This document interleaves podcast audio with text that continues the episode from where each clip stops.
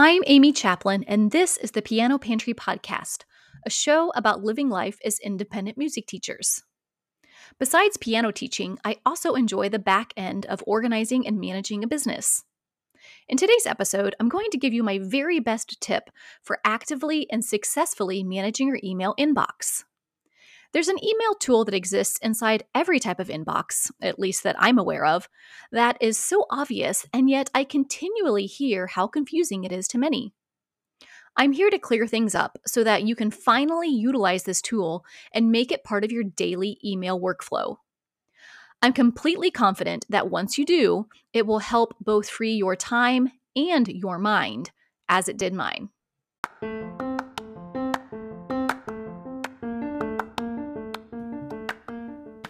I've started this twenty twenty-three podcast season with a couple of organization-focused episodes for good reason. I don't know about you, but I always find the start of the new school year in August more focused on studio offerings and student plans. The turn of the calendar year lends itself more easily and naturally as a time to both set goals and rethink work processes. Since it's the dead of winter, at least here in the Northern Hemisphere, there's not always much going on in our studios. Festivals and recitals rarely happen in January, and unlike the surrounding months, there are no major gatherings or holidays. The nearing tax season means we may spend a lot of extra time focusing on the behind-the-scenes part of our businesses. Going through the process of preparing for taxes is a wonderful way to take a bit of a reality check. It forces us to step back and see the big picture of how our business is being run and how our funds are being used. We're never more aware of how we run a business than we are at tax time. Likewise, as we discussed in episode number fifty-two, being organized is not a one-off activity, but an ongoing process and mindset. That being said, when we begin to rethink our daily work processes and organizational strategies, as we do at tax time with our expenses, it behooves us to take time to assess and view our workflow from a bird's eye view, not just in one-off instances, but to set aside dedicated time once a year to tackle it as a whole. I know how hard it is to do that on your own, so I have just the opportunity for you. This week is the last chance to register for my digital organization coaching series. Running for eight consecutive weeks beginning this Friday, January twenty-seventh, you'll meet with me in a small group setting from twelve to one o'clock p.m. Eastern Time via Zoom to get your digital workspace in order. I'll walk you through a step-by-step process of cleaning up and reorganizing eight major areas, including all your devices, email, photo and video storage, document storage, and more. Visit the link in the show notes to join. I can't wait to see you there.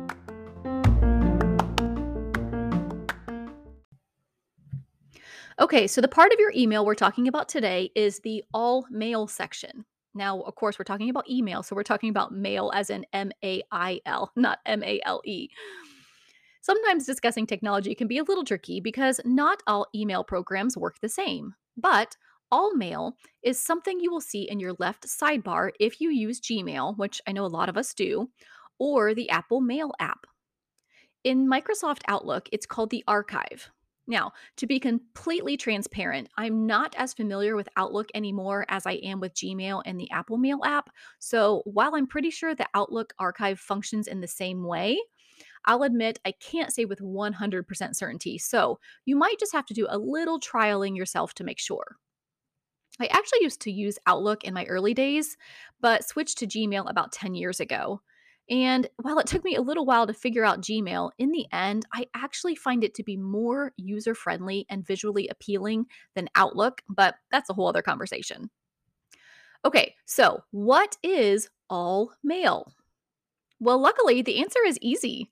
It's exactly as it describes it is. Literally, it is all mail. It's everything that exists in your email that's not in the trash or in spam. That means you'll see everything that's in your inbox, as well as anything that is in a folder, or in Gmail, it's called like a label. Now, I used to think that in Gmail, the term label was simply another way of calling it a folder, but the Gmail labels function more like tags than actual folders, which is to our benefit. In email terms, putting things like into folders usually means removing them from one location and placing them into another so you can only find them in that folder. Tags or Gmail labels, on the other hand, means that you're not necessarily moving an email out of one location and into another. You're simply labeling it in various ways. For example, maybe you have a label called Orders and a label called Studio. So you could have one email that has both of those labels, and the email doesn't necessarily exist in two different locations. You can just find it under each of those tags, but it just exists in your, your all mail inbox. In my opinion, Gmail's implementation of the word label is even better than the term tag used in other digital management tools like Evernote, as I think it's more descriptive of what you're actually doing. Here's the big kicker, and the place where I think a lot of us get caught up. Moving emails out of our inboxes can be a little scary. We want to feel like we need to know and control exactly where everything is going. So we either leave everything in our inbox, which is way overwhelming because it's like a to-do list that is never complete, or we spend unnecessary time either moving emails into folders or labeling them, as we were just t- talking about in Gmail, so we know exactly where they are. What if I told you that all of this is actually unnecessary? Now, it took me a while to get to this point, but once I did, I can't tell you how freeing it was. The fact that we can simply allow all of our emails to exist in one place in the all mail section without having to be in our inbox is such an amazing and simple answer. This, along with the fact that the search function in our email accounts is amazingly strong, makes retrieving any email easier than you think. Don't believe me? Try some out. Just start searching for emails from a certain person or using a keyword that you might expect yourself to use. Are you an email hoarder? Guess what? All the more power to you. I'm not actually telling you to delete it. Just get it out of your inbox. The all mail function works to your advantage. Think of your inbox like your post office mail delivery person. They process and sort everything, and it's cleared away by the end of the day and delivered. The inbox at the post office that they're sorting things into waits for the next piece of mail to arrive the next day. Your email inbox is for processing. You might be surprised that I'm actually not a big fan of having to have the goal of inbox zero. Now, if you do that, all the more power to you. It's great. I understand the reasoning behind it, but honestly, having twenty-five or fewer emails, or even up to fifty max, is not unreasonable. Everything beyond that, though, cannot be that important, you guys, or you would have done something with it already. I know what it is. You're afraid you won't be able to find it, but don't worry. It's not going to be lost.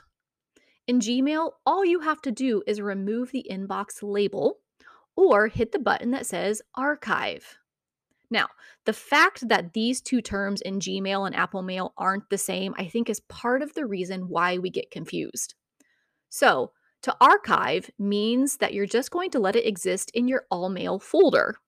Really, they could have called the all mail folder, folder archive, and then it would have maybe made more sense. But anyway, even emails that have labels will exist in all mail. They haven't been moved into that label.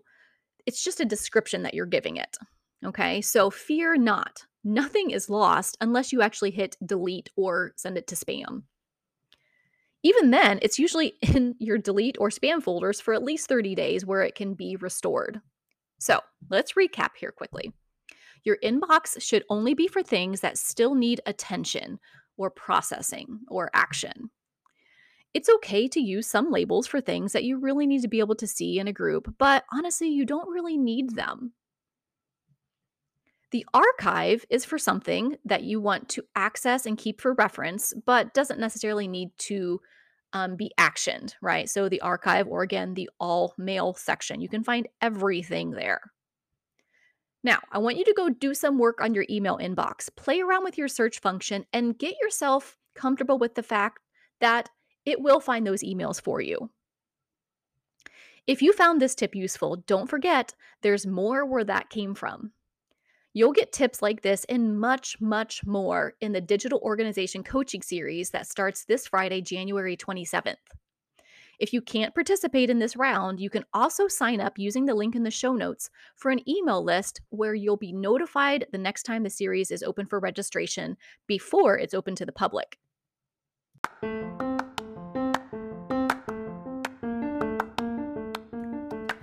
In today's tiny tip, I want to challenge you to take advantage of some of this quieter time in our studios over the next couple of weeks before Super Bowl and Valentine's Day hits to reach out to another teacher and invite them to coffee.